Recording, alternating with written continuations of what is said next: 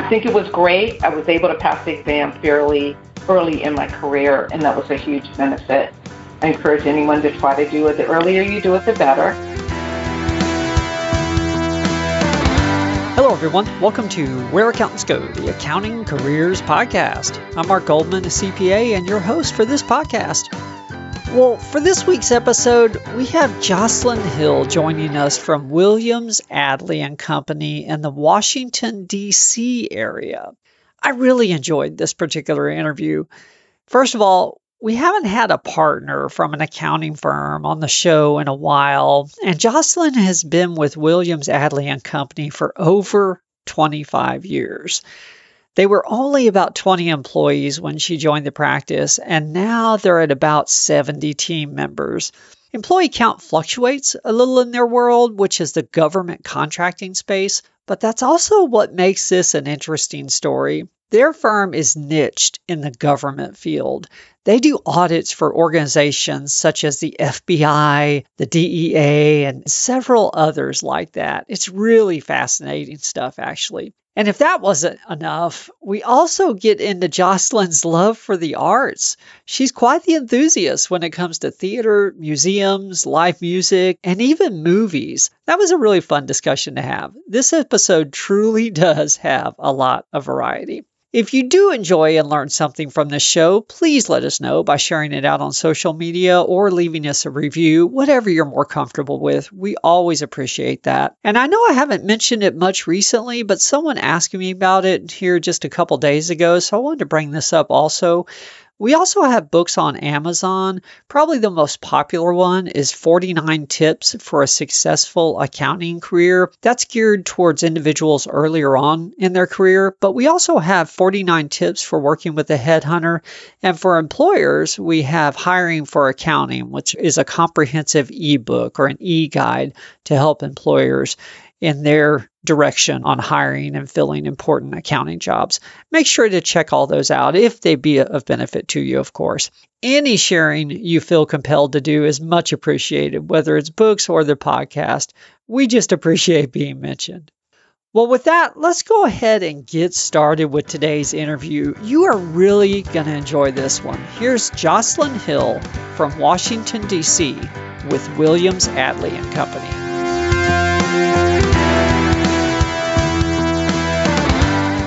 Well, hello, Jocelyn. Welcome to the show. Hello, Mark. Thank you for having me. No problem. No problem. We'll have fun with this.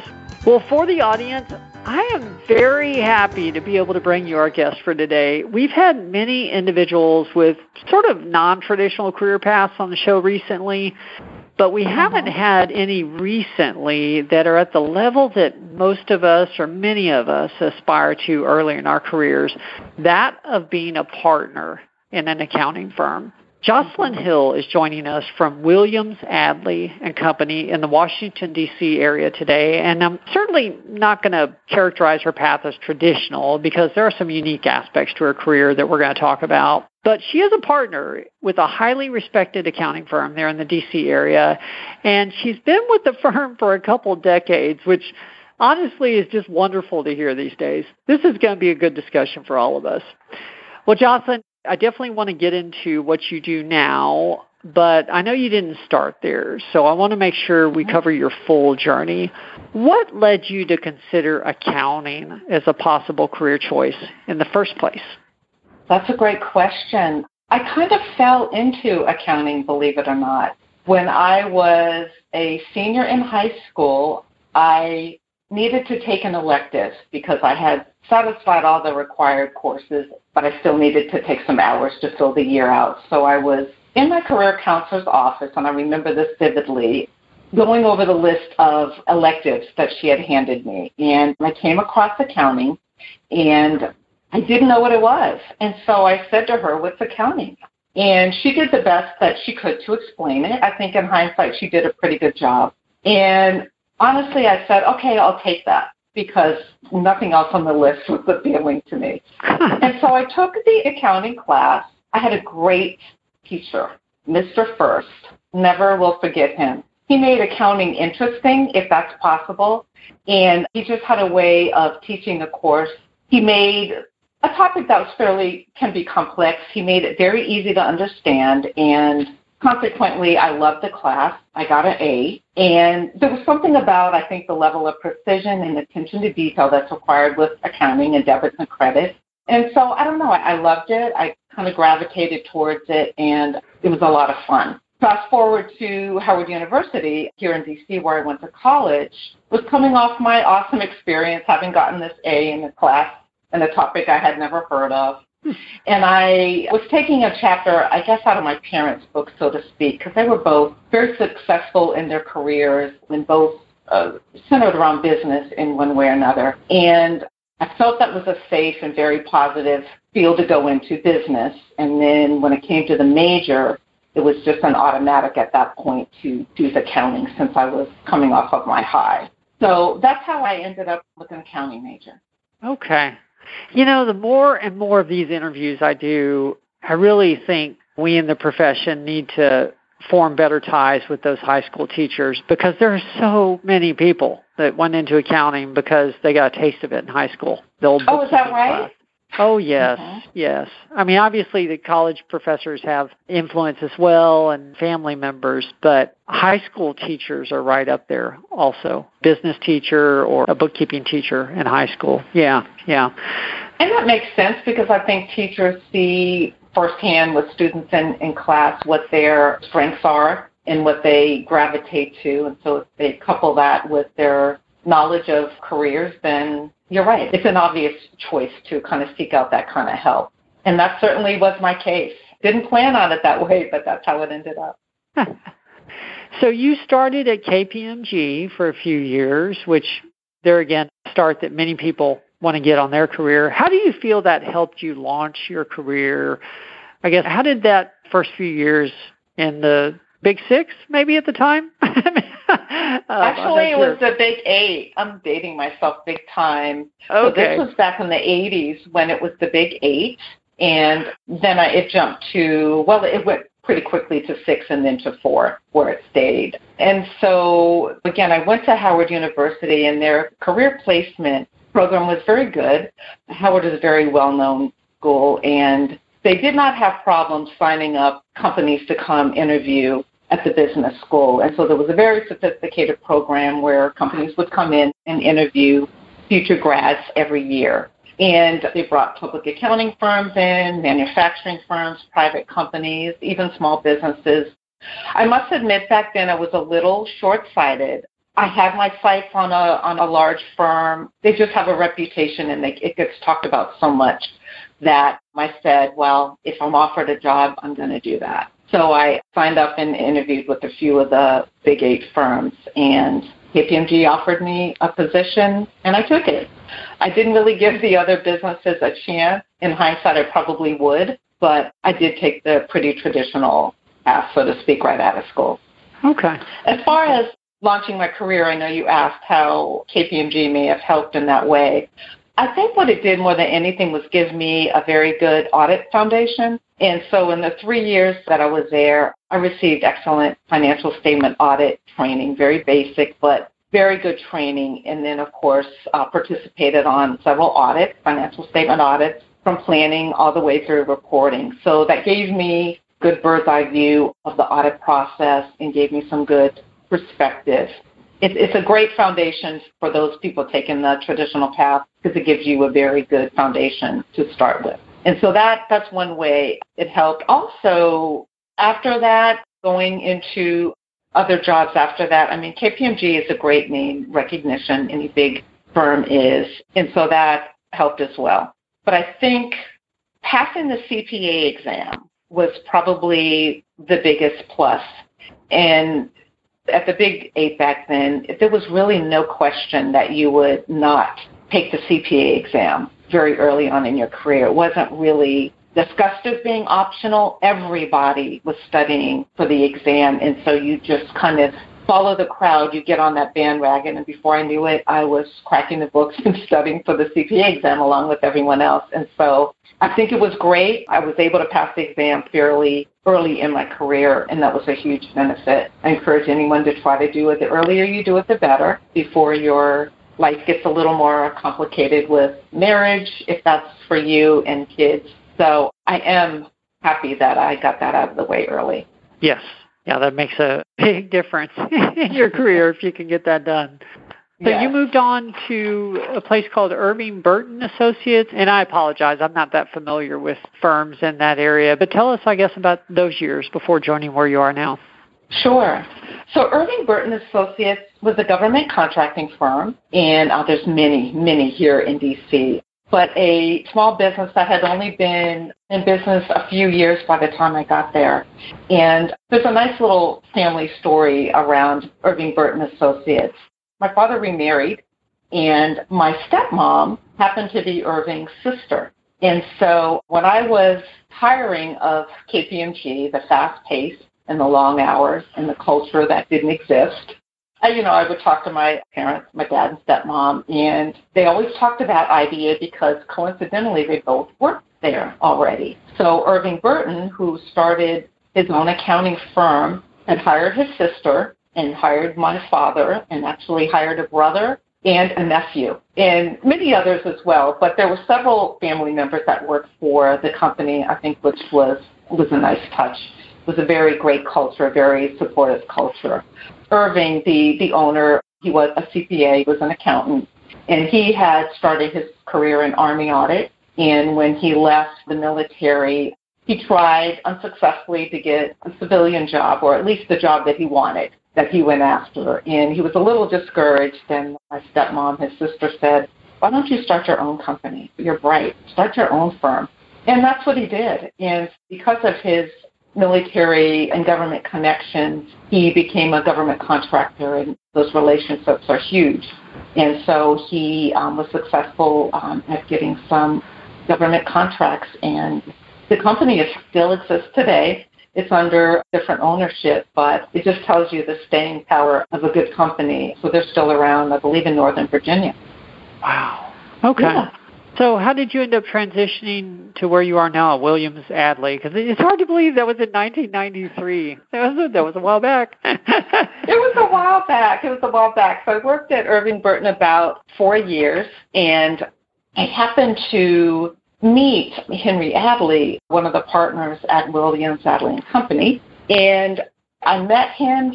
I was on an assignment at uh, Irving Burton, and he was there because his company, Williams Adley, had a contract at this federal agency as well. And he came in, I believe, to meet the partner. And he stopped through the audit room and looked around and he walked over to my desk and he basically just said, Who are you? And I believe I stood out. I stood out as a minority. I was, at that time, I think I was the only minority in the room on that particular team. And so he connected with me and said, Who are you? What are you doing here? And we started a good conversation. And I kept in touch with him for several years. And then he called me a few times. And the second time he called me, I was ready to leave Irving Burton because I was ready for some more challenging auditing and accounting experience. And Irving Burton had great work, but not the kind of contracts that I was interested in. And so Henry called me and I said, sure, I would come interview. And that was the beginning of that. I took the job. I accepted his verbal offer that day. He sold me on the small business that was Williams Adley. At the time, it was a minority owned firm and new to the DC area. The headquarters of Williams Adley was in Oakland, California. And Henry and Tom Williams, the other founding partner, came to Washington, D.C. to basically break into the federal government market. Um, they knew that it was lucrative and there was a lot of federal work, and so they came with a strategy to break into the federal market, and that's what they did. Wow. And so I um, I started as a supervisor. Yes, back in 1993. We're dating myself here, aren't we? 27 years ago. it doesn't seem like that sometimes. So he hired me as a supervisor, and I worked in that role about three years, uh, mostly on audits for the Department of Justice. We were a subcontractor at the time to KPMG. So I remember working on the audit of the FBI and DEA, which was very interesting. And then also, I started writing proposals back then In fact, my first day, Henry Adley gave me a proposal to work on. I had to say, what's the proposal? What is this all about? Because my first audit assignment wasn't ready to begin at the time. So I got the experience of writing a, a federal proposal, which is a very unique thing in itself. And to this day, I still love to write proposals. But one thing I must say about Williams Adley, we're very fortunate to be able to involve ourselves in other parts of the business. It was a small business.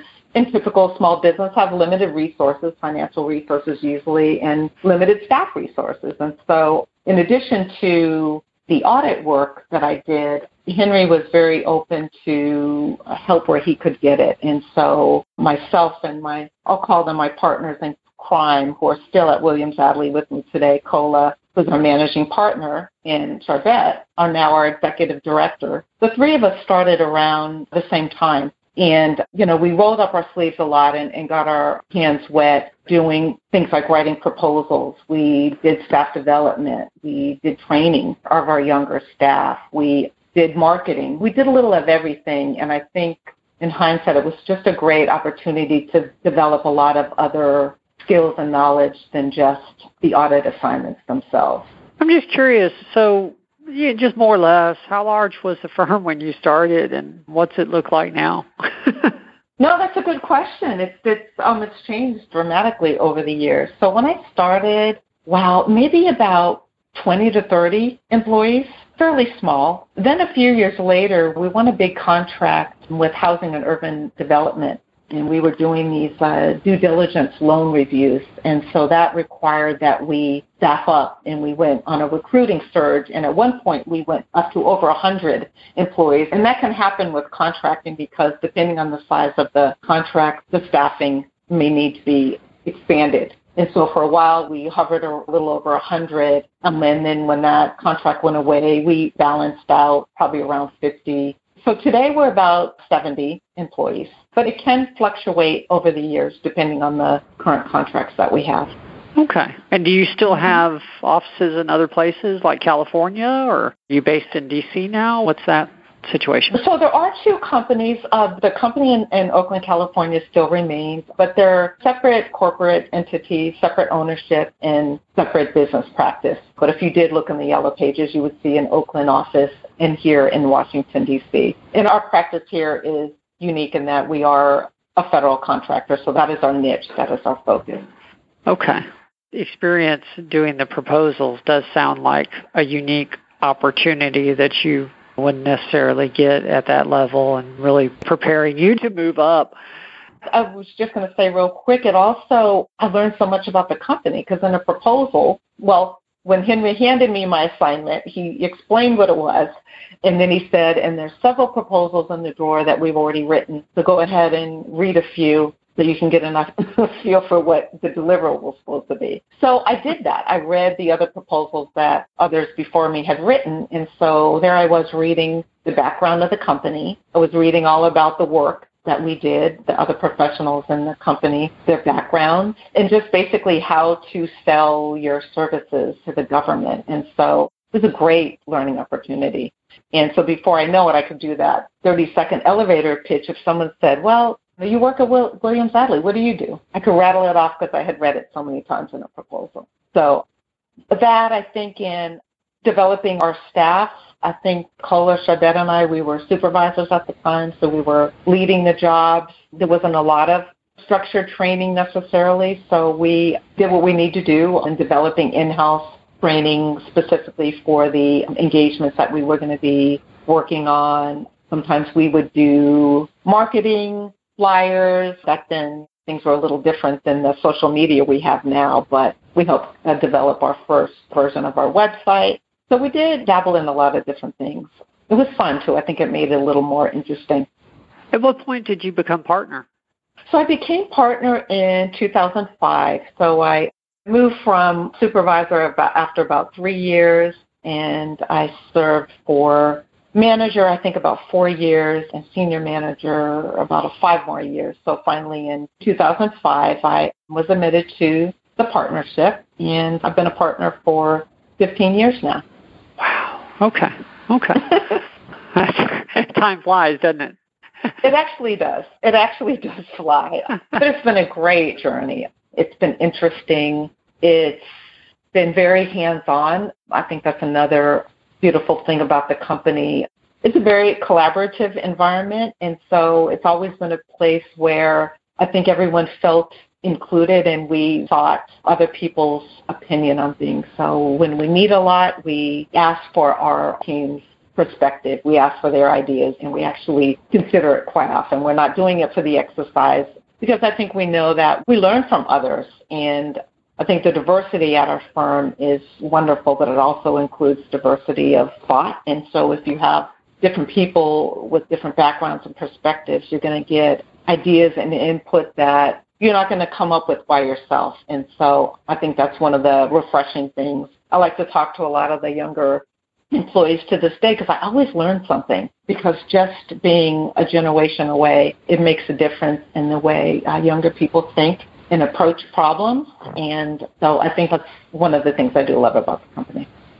So our audience comes from all over the place and I guess is at all levels, but a large part of our audiences early in their career. And what I mean by that, most have, have at least declared the major of accounting and they're going forward in school, but many of them are, you know, within one to five years out of school. So they're at that staff, maybe senior level given that, I mean, what would you want them to know that you enjoy about being a partner or you find fulfilling at this point in your career? I think being a partner is a lot broader than some people may know. So there's the opportunity, of course, to serve my clients and do the work that they've hired us to do and to do it well. And so that's always one of the most important things also is just the opportunity to develop our teams and help them focus their career and get the training and the experience that they need. And I think another thing people may not know about being a partner is there's a big part of running the business. So there's the front facing part with the clients and serving the clients. There's also the, for lack of a better term, back office part which is helping to run the business and helping to grow the business. And so I think that is most fun to me and probably a piece of being a partner that uh, young people may not know. So we do a lot of meeting and talking about what is our strategy? What clients are we going to go after? What work are we going to go after? What kind of recruiting do we want? What universities, what colleges, and what kind of young people do we want to bring in? HR, the benefits, what do our employees need and what do they want most as far as business? How are we going to market our businesses and what's our company brand? So if you think about all of the things in the back office that run any company, I just think being at that table and just interacting with a bunch of very talented people, all of them smarter than me. I just think it's fun to collaborate and it's a great responsibility to have to make those decisions to run the company and make it better than it is. But that's actually the most fun to me. And I'm not sure, you know, a lot of young students coming out of college necessarily know that. I think they know the more obvious role of a partner. Well, the partner's in charge, the partner's responsible for getting the work done, and partner's going to talk to the client if there's a problem. But some of the other things that go into running the business are most fun for me. I'm curious. I know this would just be an estimate if you can even give me an answer, but how much of your time at your level is spent on the back office versus, I guess, I the front office? probably, office? yeah, for me personally, about 50%. Okay. Mm-hmm. It's about evenly split. Okay. Uh-huh. I always tell people they're thinking about going out on their own, starting their own practice, that they need to only plan about half their time at the most to do the work because it's going to take the rest of your time to, to find it and to run everything. exactly, exactly. That's very true. Very true.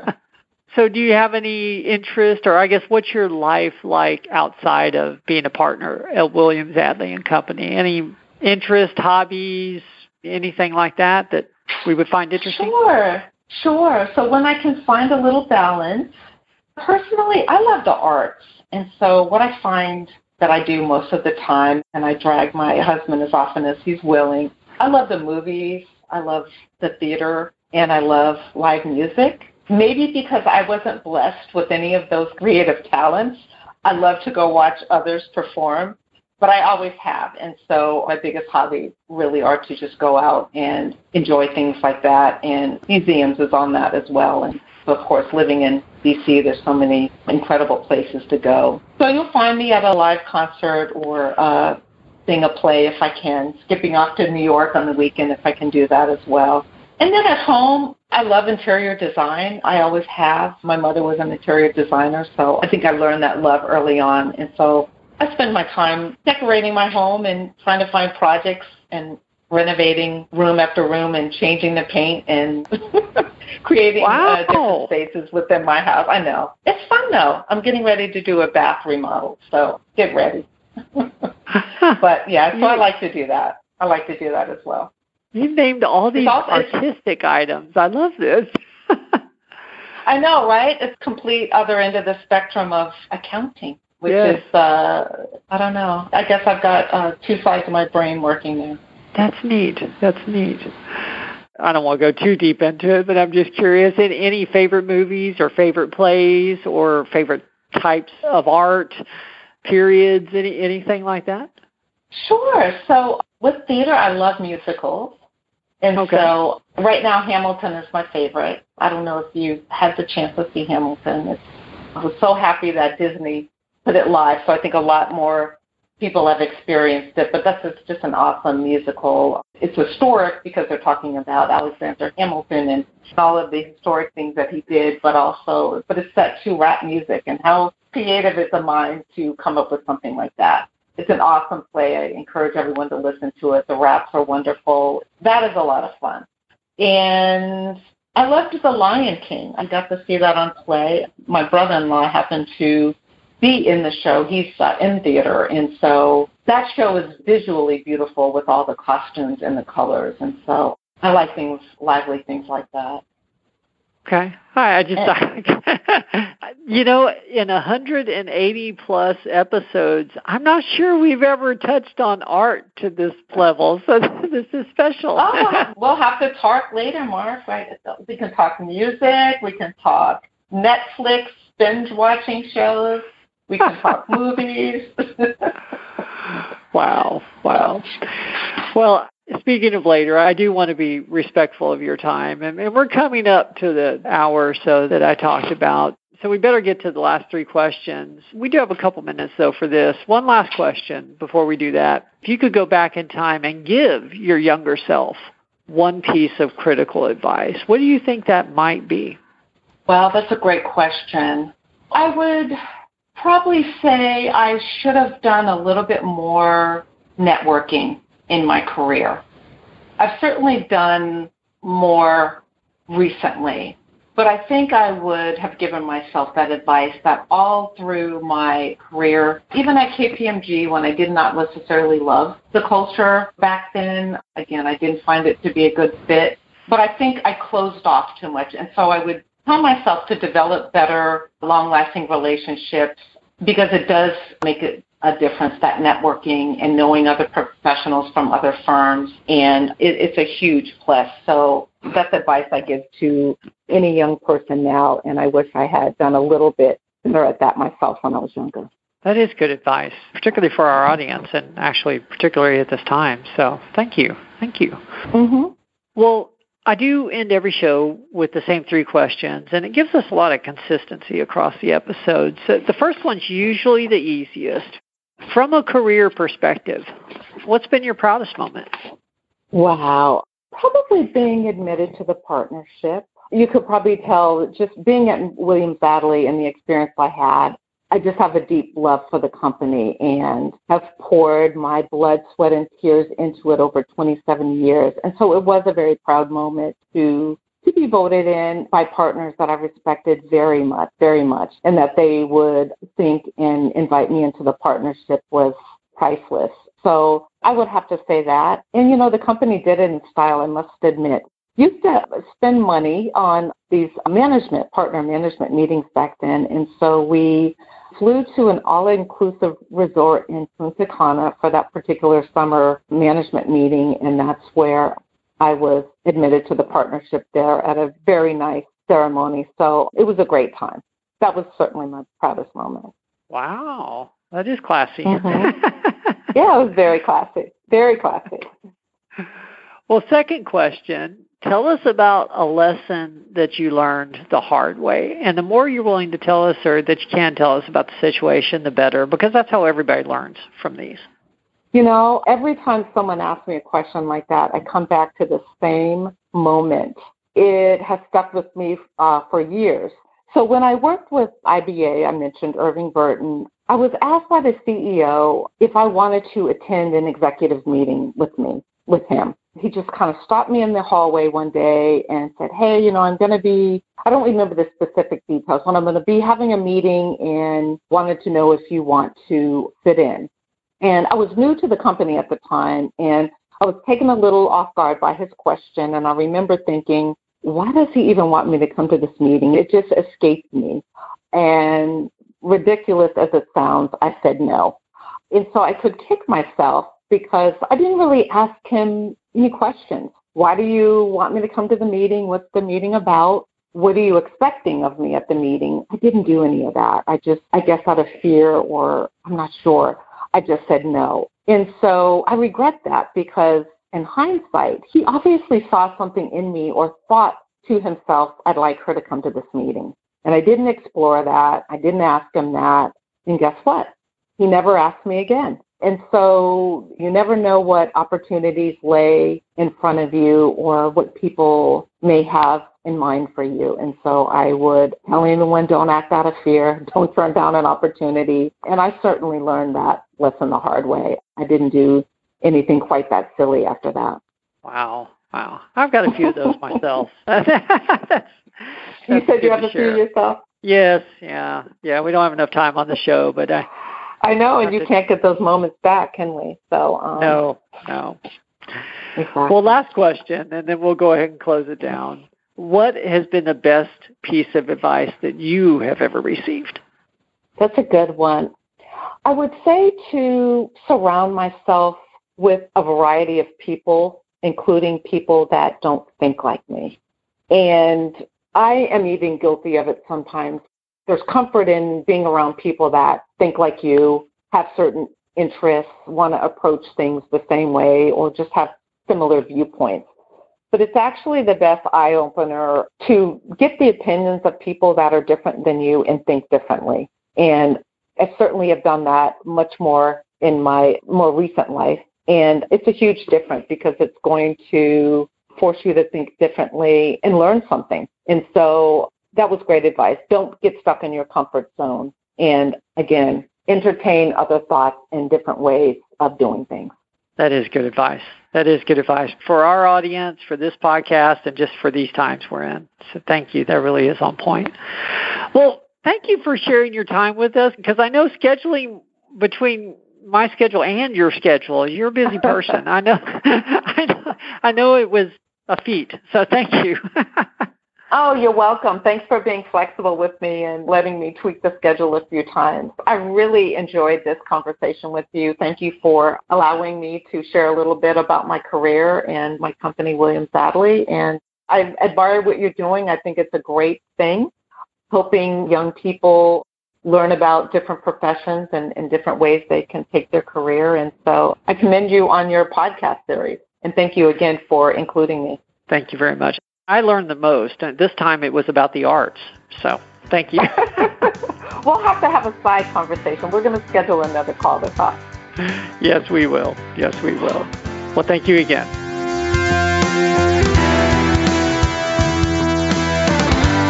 Well, that was my interview with Jocelyn Hill with Williams Adley and Company in Washington, D.C. And I have to just grin a little bit because I had no idea we were going to get into discussing the arts. That was just an extra bonus, a very refreshing bonus, actually. I really enjoyed that part of the program. But also, I find it fascinating the work they do at Williams Adley. If I were still working in accounting, that's something I would want to do. They're doing some very interesting work. I always appreciate a niche. I'm sure it's fascinating to many people, but I just personally found that very interesting. I hope you enjoyed it as well. Well, if there's anything I can do for you, as always, I know I mention this frequently, but feel free to reach out to me on LinkedIn. I'm very findable. Just look for Mark Goldman, CPA, very findable on LinkedIn. And if I can help you in any way with your own career, I'm always happy to do that. Well, I guess we'll go ahead and wrap it up. This has been Where Accountants Go, the Accounting Careers Podcast. And as I always say, we'll see you next week. There's more to come.